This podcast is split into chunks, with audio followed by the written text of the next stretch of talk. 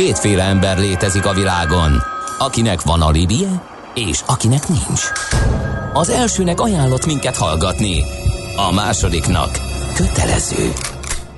Te melyik vagy?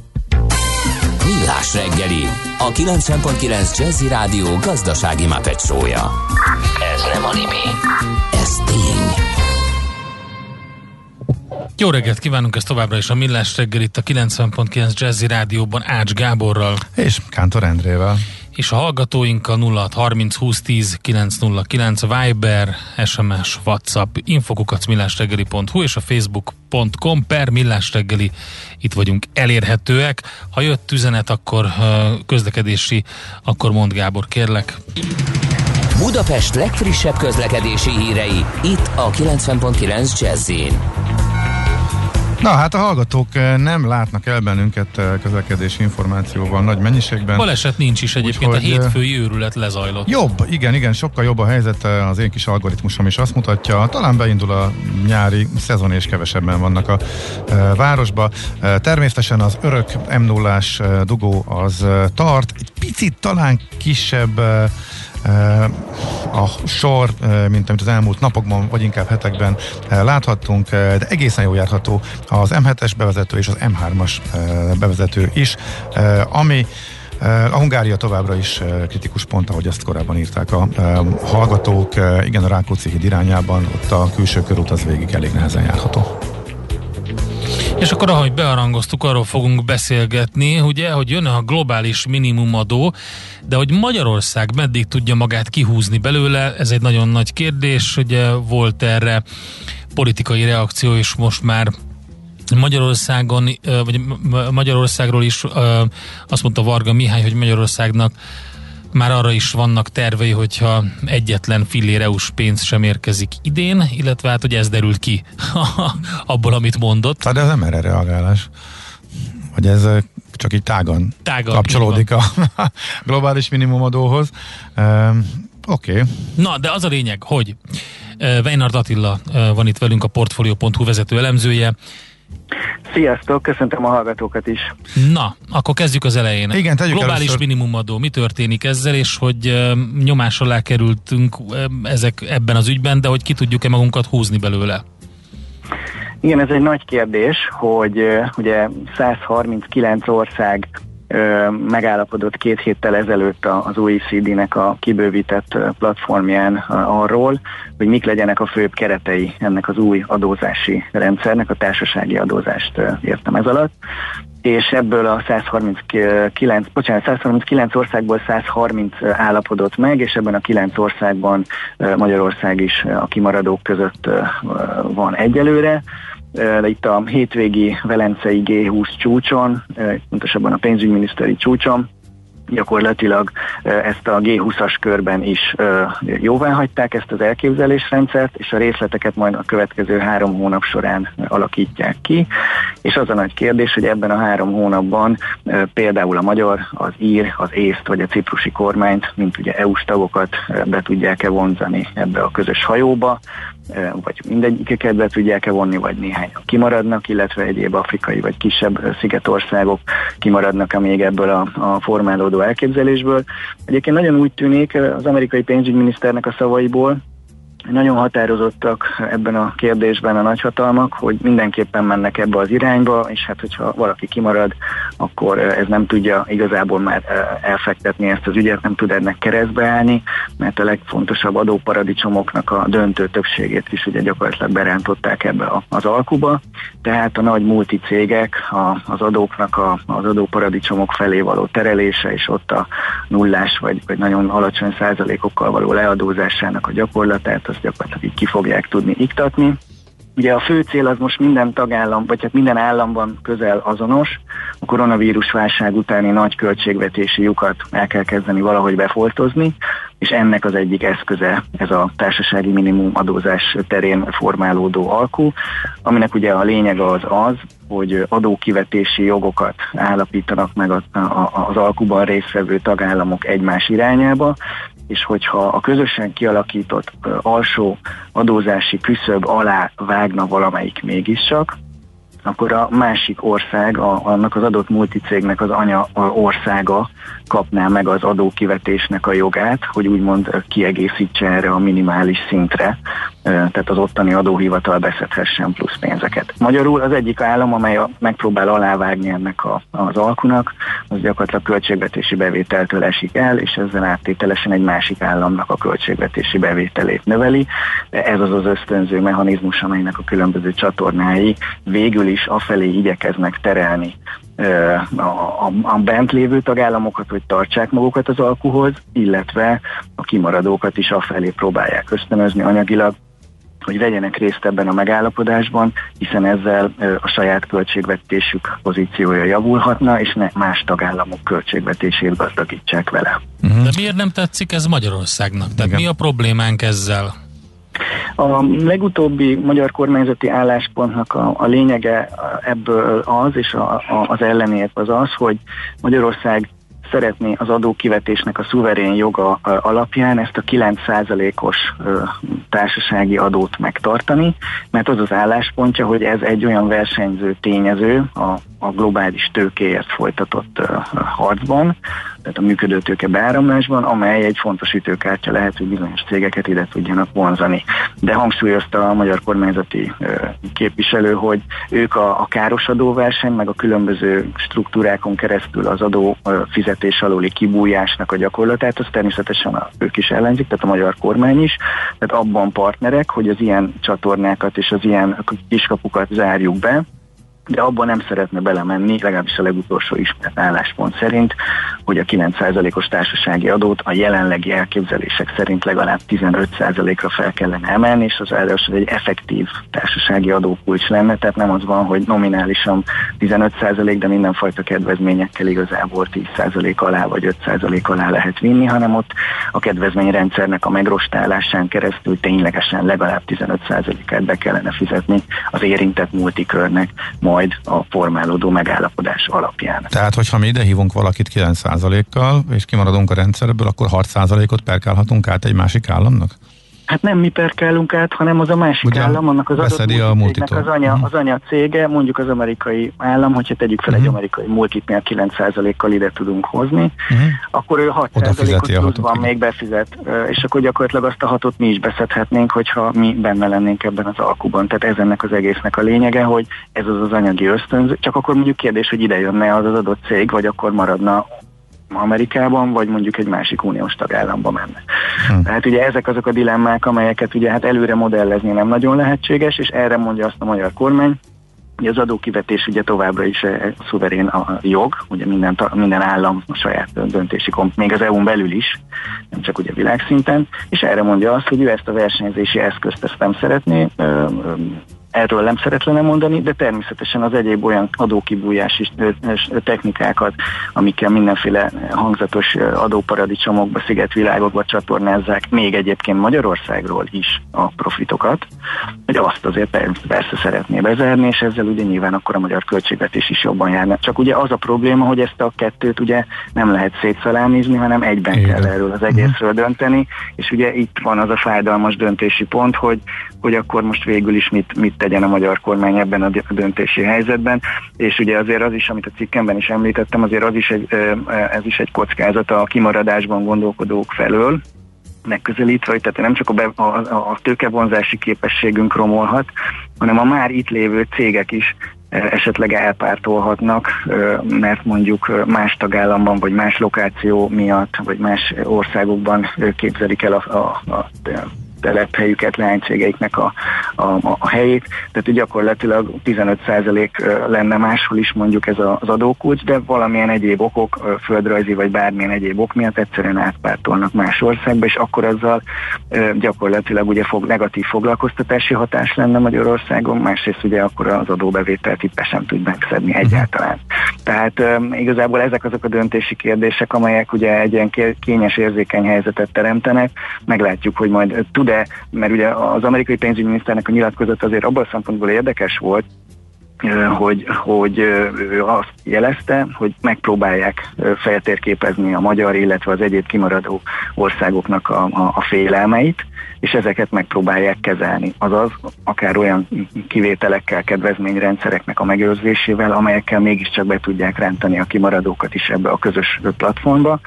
Tehát elképzelhető, hogy Magyarország végül ezzel az egyelőre különatasnak tűnő stratégiával lehet, hogy olyan kedvezményeket ki tud csikarni végső egyeztetések menetében, Aha. amelyek mentén végül majd beszállunk ebbe a közös buliba, de végül is elérünk olyan előnyt, amelyet végül e a többi ország lehet, hogy nem fog tudni hát elérni, vagy csak... Mit szólnak akkor a többiek, akik meg beálltak ez? Hát igen, ugye ez nem annyira reális, hogy itt akkor mi egy-egy országként majd valami extrém kedvezményt kicsikarunk, hanem hogy lehet, hogy valahogy úgy fel tudjuk újítani ezt az alkut, vagy valami olyan kedvezményrendszert tudunk megőrizni, amely mentén végül is már a magyar pozíció is képviselhető és kedvezőben eladható. Azt nem egészen értem, hogy akkor a cégek szempontjából, ha nézem, hogyha ide jön Magyarországra, akkor 9, de a másik hatot befizeti máshova. Ha máshova megy, akkor 15 végsősorban ugyanott van, akkor miért érné meg neki ide jönni? Vagy mi alapján dönt, hogy ő akkor melyik országot választja? Hát ugye a 9 az csak a névleges tehát ugye ez a mhm. lényeg, hogy, hogy, hogy ugye a névleges társasági adó és az abból osztogatott különböző kedvezményekkel az effektív kulcsa, az effektív társasági adó kulcsa azért uh-huh.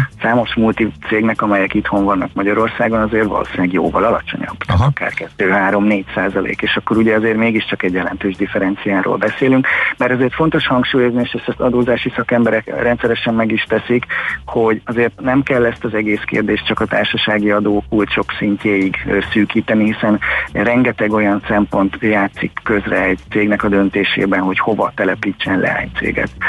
És ebben az X plusz egyedik a társasági adó kulcs, illetve a kedvezményrendszer. Nagyon sok egyéb tényező van, amely ennél jóval fontosabb, például a szakképzett munkaerőnek megfelelő számban lévő rendelkezésre állása, infrastruktúra kérdések. De minden esetre azért valahol nyilván a, a, a, az elsők között azért megtalálható a társasági adózásnak a, a, kiszámíthatósága és annak a kerete is, de minden esetre egyébként ez az adó, adó reformnak eladott ugye jelentős előlépés azért valójában a társaságok terhei közül csak és kizárólag a társasági adó kulcsra fókuszál, miközben azért lehet rengeteg egyéb járulékot, illetéket, különböző terheket fizetnek még be a cégek.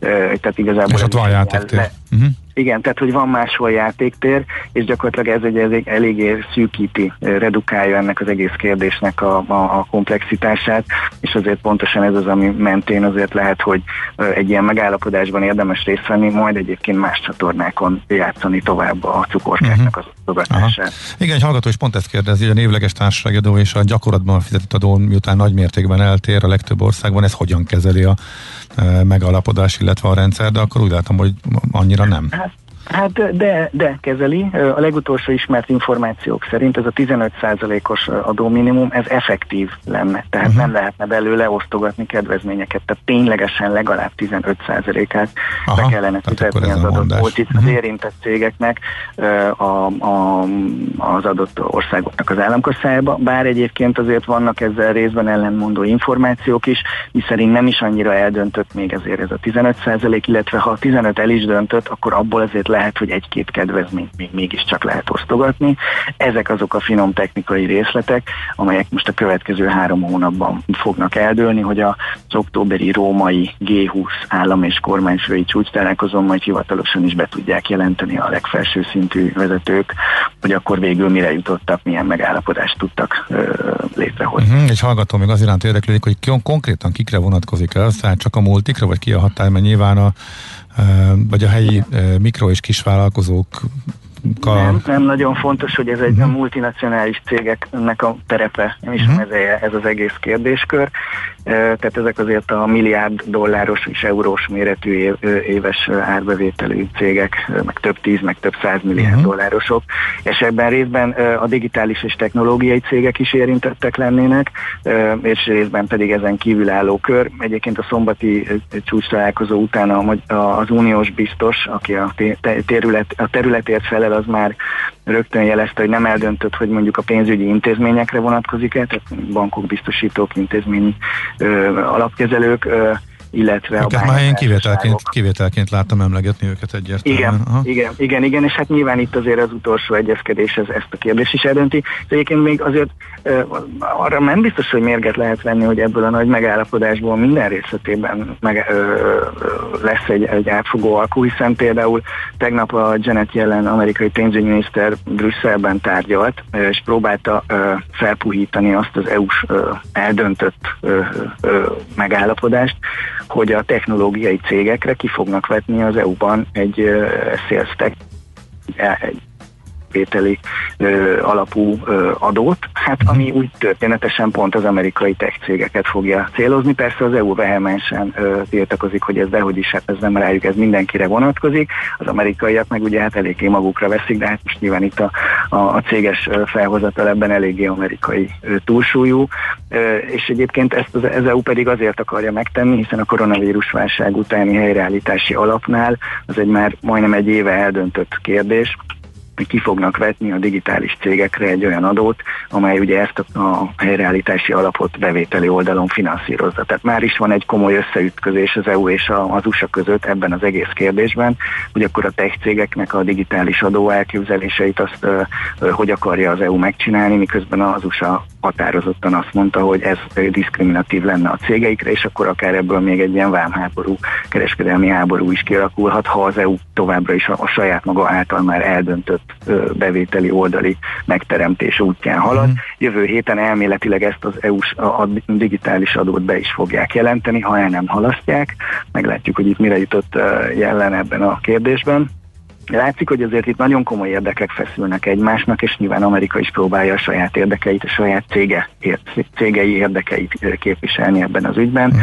Azért ez más kérdés, hogy mondjuk amikor 100 milliárd dolláros profitot csinál az Amazon, vagy a Facebook is ugye hatalmas profitokat csinál, és hogy akkor ennek mentén próbálja kihúzni a, a saját cégeit egyéb olyan bevételszerző lépésekből, amelyek mentén azért hát az igazságosság kérdés azért sokszor felmerül, hogy ezt meddig tudja képviselni, és a két nagy hatalom ebben a kérdésben meg tud-e állapodni. Uh-huh. Tehát mindenképpen azért nehezebb lesz a nagy uh, multiknak, és ugye főleg a tech, tech uh, cégeknek, de semmi nem látszik az árfolyamokon. Tehát, ha valaki azt nézi, hogy, hogy ez, ez miért lehet?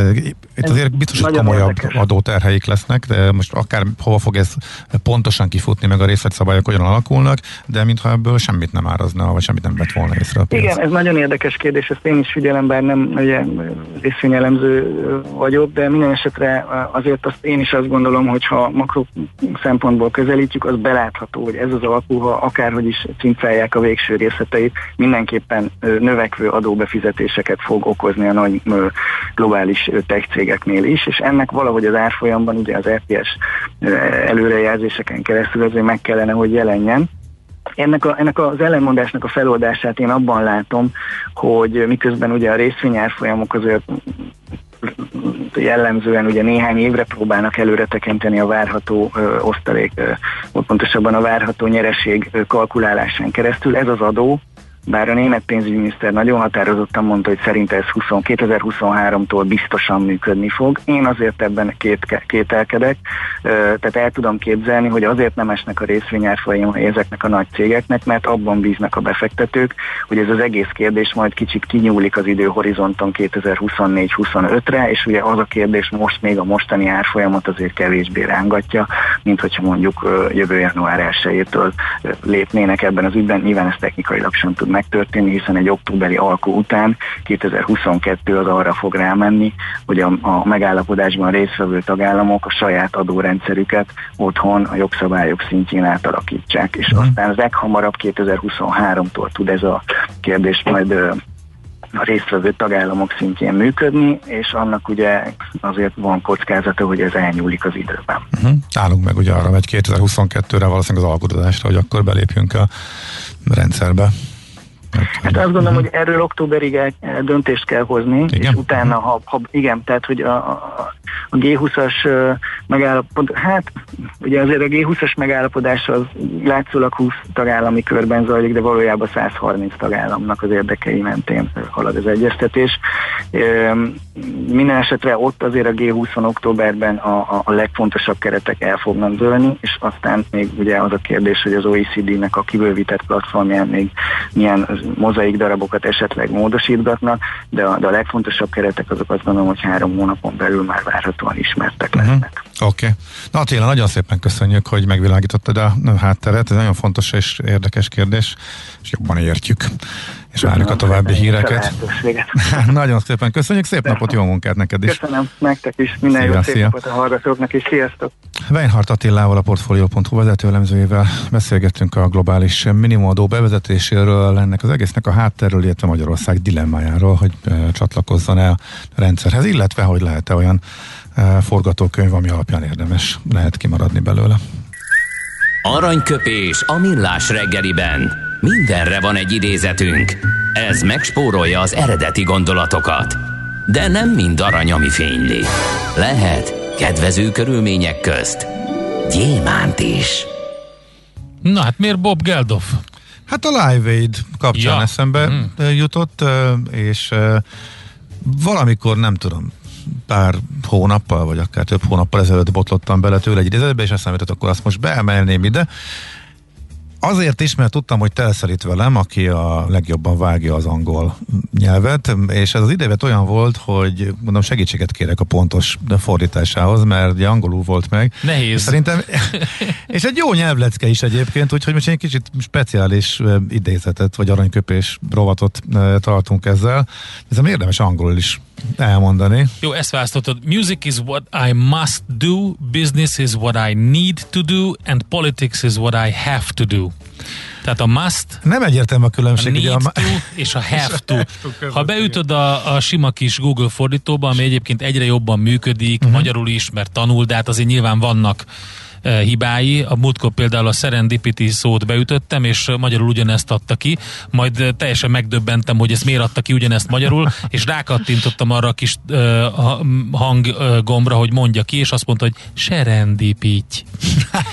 Úgyhogy ez, ez egy óriási bug a Google forgatóban, de, de, de, de nagyon jót rögtem rajta. Szóval, hogyha beütöd, akkor az jön ki, ugye, hogy, hogy tennem kell, vagy csinálnom kell az összesre. Igen, ha kell, a, kellnek fordítjuk a zenét az, az tennem, a zene az, amit tennem kell, az üzlet az, amit tennem kell, és a politika az, amit tennem kell. Igen. Ez jön neki. Hát a három közötti finom különbség, pont ami az egész mondásnak a lényege, azt szerint mi is úgy tanultuk. Tehát igazából nem Hát tényleg van, van különbség, de nagyjából különbség, kellnek, kellnek fordítjuk ugye, az összeset általában. Igen, és csak ugye a kell az melyik kell? A külső kényszer, belső kényszer, kötelesség, um, vagy pedig egy nyűg, vagy mi ez? Igen. És akkor ez, ez, ezért fordítottuk le úgy, hogy a zene a belső indítatásom, az üzlettel muszáj foglalkoznom, a politikával pedig kénytelen vagyok. És akkor így, így jön össze ez a három, az a must do, a need to do, meg a have to do. Uh-huh. Úgyhogy eh, Bob Geldofra uh, emlékeztünk, vagy, vagy őtőle idéztük ezt, a Live Aid uh, eh, 1985-ben ezen a napon indult el ez a monumentális segélykoncert az Egyesült Államokban és Angliában. Aranyköpés hangzott el a millás reggeliben. Ne feledd, tanulni ezüst, megjegyezni arany. Innen oda, ezt ennyiért, onnan ide, azt annyiért, Aha. majd innen oda ezt, és vissza azt. Emennyiért, közben bemegyünk oda azokért, és átvisszük amoda. Amennyiért, mindezt logikusan, hatékonyan, érted? érted? Ha nem, segítünk. Észjáték, a millás reggeli logisztika rovata. Hát egy újabb vasútvonal, amit Na. be kell utaznom. Bár, Mert? Hát illetve nem tudom, mert hát egyben fölkeltett az érdeklődésemet az, hogy eh, Tibetben eh, hát az egész 3000 méter eh, fölött megy. Na, ez nagyon érdekes. Az első nagysebességű villamosított vasútvonalat megnyitották Tibetben, elképesztő természeti környezetben, a háromnegyede hídon vagy alagútban, de ez érdekel, hogy mennyi az alagút, mert emlékszem, egy kicsit csalódás volt, amikor Japánban a Sinkazánnál mentem, mert egyrészt annyira gyorsan megy, hogy már szinte nem látod, a közeli dolgokat egyáltalán nem érzékeled, tehát az, az, az nagyon Az alagút az olyan, mint hogyha és... Magyarországon egy aluljáró, egy felüljáró alatt menne el a vonat. Körülbelül annyi idő. Ö, nem, csak sokat van be, még úgyis, hogy gyorsan ja, igen. megy. Igen, és pont az volt a baj, hú, alig vártam, és de keveset láttam. Oké, okay, a központi szakaszon mentem, tehát még a legjobban beépített e, részen.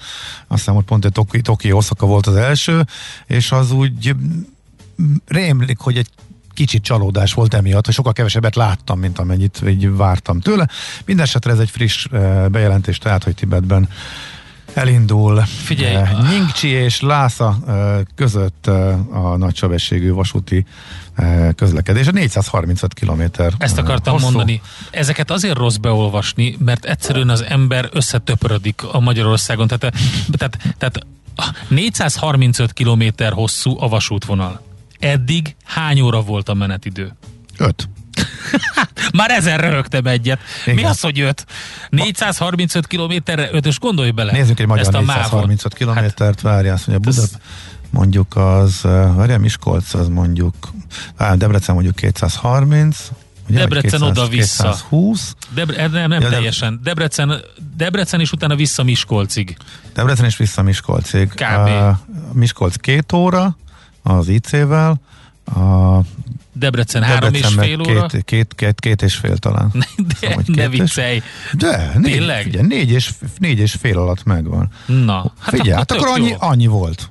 Annyi volt. Kicsi, igen, annyi volt, és arról és levitték három és félre. Most érdemes volt annyit belefejszölni. Na jó, ah, három és félre levitték, viszont három ezer méterrel a tengerszint felett húzódik az egész. Igen, ott kicsit nagyobb hegyek vannak, mint, a, mint ott a Hajdúszoboszló környéken, valószínűleg. Igen. Uh, jó. Uh, ez a Fu Sing típusú nagysebességű vonat közlekedik. Uh, ma, igen. Um, ez is azért vicces, mert ha felcseréled a betűket, akkor kijön a magyar vonat, hogy, hogy, hogy, hogy az, az hogy közlekedik.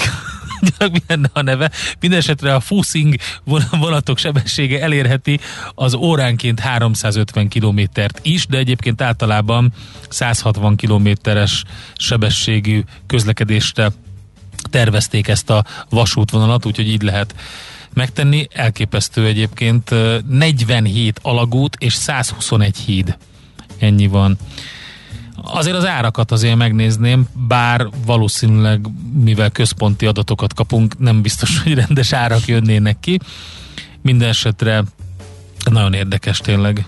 Ha hazatérjünk itthon, és maradunk a síneken, karbantartó csarnokot adtak át a Szolnoki járműjavító területén. A MÁV nagy-nagy-nagy-nagy-nagy örömmel jelentette be, hogy ott fogják majd a kis emeletes motorvonatokat fabrikálni, és minden szükséges javítást elvégz, elvégezni.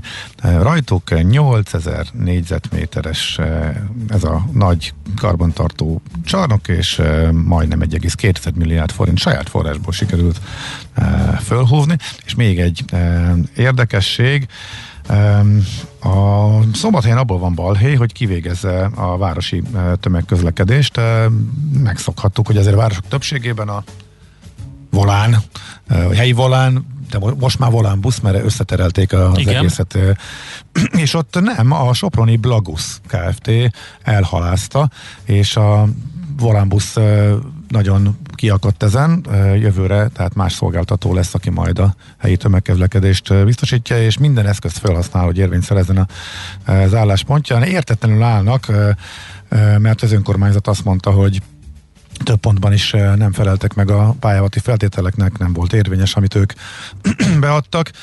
Minden esetre elég egyhangulag döntött úgy a júniusi közgyűlésén Szombathely, hogy váltást eszközölnek, és januártól a hm. Blagus szolgáltathat. Sokkal kedvezőnek találták a a feltételeket, eh, miközben a volánbusz eltért. A, Aha. És e, egyszerűen érvénytelenek is nyilván adták, úgyhogy nem sok mindent tudtak tenni, és ezt kérdőjelezi meg. Eh, konkrétumok nélkül egyébként a volánbusz. Eh, elmondják persze, hogy mennyit tettek bele az elmúlt években, mennyi új busz érkezett, de hát még több új buszt ígért egyébként, meg kulturáltabb feltételeket a Blagus, hogy egy érdekes polémia van. Tehát Telephelyet bérelni tudnak, csak az nincs nekik, Győrben és Sopronban van már, mint az új szolgáltatónak, és erről azt teszem, hogy ugye a Blagus Volambus az így közös jelzőként is, illetve közös üzemeltetésben a Budapest-Bécs járatokat sokáig üzemeltették, tehát az elmúlt uh, x sok évben, addig, ameddig a Flixbus, mint német nagy ernyő cég szolgáltató meg nem jelent, és uh, a magyar állami szolgáltató bement az alá, és a bécsi buszokat uh, zöld színbe öltözött Flixbuszok üzemeltetik, a Blagusszal, még egy osztrák cég volt, megszűnt a szerződés, úgyhogy ennyi érdekes buszos összeforródás jutott még az eszembe, így a logisztikai rovatban. Tervezés, szervezés, irányítás, ellenőrzés. Kössük össze a pontokat. Észjáték. A millás reggeli logisztika rovata hangzott el. Na, észrevételek meg hát plusz info, ugye itt a e, negyedik hullámmal kapcsolatban, mert ez érdekes. Hát próbálunk minél kevesebbet beszélni róla, és szerencsére az elmúlt hetekben nem is kellett, aztán most jött el az a pillanat, amikor mindenkinek egy picit azért jobban érdemes uh, odafigyelni a hírekre, uh, de legalább Magyarország stabil. Uh, itt nincsen vita, Mm, uh, ugye a hétvégén kinyitva. 102 új koronavírus fertőzöttet regisztráltak, ami 57%-os növekedés. De még ugye, mindig semmi. Az előző hétvégéhez képest. De még lehet mondani, hogy még mindig semmi. Aki az RTL híradónak nyilatkozott a Vattai Gábor fizikus, aki járványok modellezésével is foglalkozik, uh-huh. azt mondta, hogy a múlt hét volt a fordulópont, innen emelkedés várható. Igen, tehát ez volt az utolsó, ez volt a legjobb hétvégénk, Igen. mondta egészen konkrétan mostantól jön újra a vírus, és többet kell vele foglalkozni. Ami nagyon érdekes, érdekes, hogy az elmúlt hetekben szinte minden ország szigorított, de például a britek enyhítettek, illetve miközben az elmúlt sok hónap legdurvább adatai érkeztek, mármint kimondottan azért fontos ez új fertőzések szempontjából, a teljes nyitást, amit elhalasztottak pontosan a delta variáns terén. Most azt mondják, hogy most jó. már lambda is van. És megjelent a lambda is, az még a deltánál is rosszabb állítólag, és fertőzőképesek, és fúra kinyitnak a britek ennek ellenére. A kettő között egy komoly változás volt, lecserélődött, illetve megbukott, hát egy ilyen szerelmi ügybe belebukott az eddigi, nagyon szigorú egészségügyi miniszter, és nagyon egy érdekes és látványos volt, hogy jött az új, aki azt mondta, hogy amit eddig csináltunk, az hülyeség. Igen. Majd én elmondom, hogy hogy kell csinálni, és Boris Johnson meg elkezdte pontosan ugyanazt mondani, mint az egészségügyi minisztere. Tehát mintha a miniszterelnök követte volna a minisztert. Uh-huh. Eddig a szigor, óvatosak vagyunk, elhalasztjuk a nyitást, mert itt van a delta, most pedig a delta még rosszabb lett, és az új miniszter azt mondja, hogy a mostani 30 ezeres fertőzés szám, az föl fog menni százra. Tehát még, de azért nyissunk. Igazából, mert, és ez a legfontosabb, annyira át van oltva az ország, hogy azért nagy többségében az embereken átmegy nagyon enyhe tünetekkel, vagy teljesen tünetmentesen, és az eddigi adatok azt mutatják, és tudományos érvként hozza ezt föl, hogy a kórházi, fer, a kórházi kórházak leterheltsége még a brutál, további brutális fertőzés számnál sem lesz akkora, mint a korábbi hullámokban. Ezért nem érdemes az embereket bekényszeríteni, meg a mentális egészségüket veszélyeztetni újabb korlátozásokkal. Úgyhogy az eddigi adatok legalábbis Nagy-Britanniában azt mutatják, hogy a magas átoltottság mellett a fertőzés szám az, az, az drasztikusan tud nőni, tehát lehet egy újabb hullám, viszont sokkal, de sokkal kevesebben nem, kerülnek biztos, hogy újabb hullám van, hogyha, megnéz, tehát, hogyha megnézed a, a, azt a grafikont például, amit a um, portfólió is berakott a cikkébe, akkor lehet látni, hogy, hogy mindenhol elkezdett emelkedni a görbe. Van egy mélypont, az június, június közepe vége, és utána onnantól kezdve erőteljes emelkedés vehető észre többek között az általad említett Egyesült Királyságban, Portugáliában, Oroszországban, Dániában, Izraelben, ugye, ami, ami azért is érdekes, mert ő volt a, a kirakat, a siker ország, uh-huh. átoltottság tekintetében is. Úgyhogy tehát meg, az, hogy van negyedik hullám, az most már biztos, mert le, lehet látni a hullámnak igen, az elejét. Igen, igen, majdnem minden. A kérdés az, hogy mennyire fog hatni. Igen, meg a kérdés az, és ez a britek, tehát amellett, hogy ez rossz hír, de az meg, hogy eléggé alacsony a, a kórházi ellátottság, illetve a kórház uh-huh. Szükséglet, tehát a fertőzés számhoz képest nagyon kevesen kerülnek kórházba, a magasan átoltott országokban ez meg a jó hír. Na most van az a tévhit, hogy Magyarország a él, élen jár ebben, mert már rég mhm. nem jár az élen, tehát lassan kezdünk a középmezőnybe süllyedni az első dózis beadása alapján, mert hogy nagyjából egy másfél hónapja leállt, alig nő. A második dózisban még talán a harmadikok vagyunk, de azt is folyamatosan előzgetnek meg bennünket a, az európai országok, tehát ez alapján lehetne azt mondani, hogy mi jól állunk, de azért nem annyira, mint amennyire uh-huh. ezt szeretik kommunikálni például a kormányzati illetékesek. Ez folyamatosan változik, érdemes követni. Viszont, ami, ami mindenhol megvan, és Magyarország a legunortodoxabb megoldást választja, hasonlóan a tavalyi nyár végéhez, hogy belül mindenki próbál nyitni, és próbálja elkerülni a korlátozásokat ezzel együtt, és az oltást ezerrel nyomatni. De a határokat nagyon őrzik, és azt megpróbálják megakadályozni, hogy kívülről bejöjjön a vírus.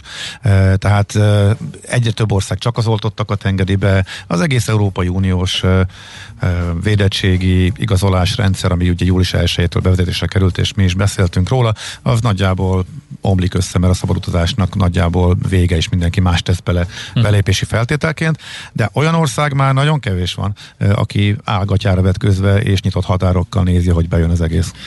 Na hát Magyarországon kívül már mint. De, hát de ugye az extrém szigorból, a, te, a teljes határzárból most sikerült megint ott állni, hogy itt, a, nyit, itt van nyitva a határ, lehet jönni uh, a közúti határokon, szárazföldi határokon, uh, mert vonattal is, uh, Schengen felől uh, bárhogy, és ellenőrzés sincsen semmiféle. Kíváncsiak, ez meddig lesz föntartható. Hát, Minden esetre úgy tűnik, igen. hogy itt az egyén felelőssége az megint uh, nagy. Úgyhogy mindenki jobb, ha maga készül. Arra, hogy itt azért romlik, romlik Egyrészt, másrészt pedig akinek um, egy um, oltása van még csak, mert vannak ilyenek is, ennek ellenére biztonságba érezheti magát, ami egy hamis biztonságérzet, ugye, mert Több megkapta, százer emberről van szó. megkapta már az igazolványt, uh-huh. meg lető is töltheti. Ott nagyon fontos, hogy az új variánsok, a delta is és a lambda is, azok az egyvédőoltással rendelkezőknél agresszívabban támadnak. Igen. Tehát ez egy, ez egy nagyon fontos információ, úgyhogy ez... És ez, ez friss, friss kutatásokból igen. az derült ki, hogy sokkal kisebb a védettség egy oltással ezekkel szemben. Na, hogyha legyen Szuper. mindenki óvatos. Akkor... Reméljük, hogy nem kell erről még sokat beszélnünk, de félő, leges a tudósok eléggé egyértelműen azt mondják, hogy de igen, a fő kérdés, a legnagyobb kérdés tényleg az, hogy egy félig átoltott országban, mint Magyarország, hogy mondjuk a lakosságnak kétharmada lehet védett, de annak egy része Dupla oltást egészen konkrétan csak a, az emberek fele kapott, hogy akkor nálunk ez mit okoz. Tehát aki még nem védett, akkor azt tényleg nagyon vigyázzon magára. Ezt hát vagy csak próbáljon meg minél előbb védetté válni. Védett, megkapni, igen, me, me, hozzájutni a másodikhoz. Jó, na, jön Donaikat a legfrissebb hírekkel, információkkal, utána pedig mesél a múlt rovatunk. Következik 150 évvel ezelőtt hunyt el Flór Ferenc, tehát egészségügyi témánál maradunk, ha lehet ezt mondani, a legmagyarabb magyar orvosnak is nevezték őt. Katona Csaba jön, és róla fog beszélni. A Millás reggelit nem csak hallgatni, de nézni is lehet. millásreggeli.hu Műsorunkban termék megjelenítést hallhattak.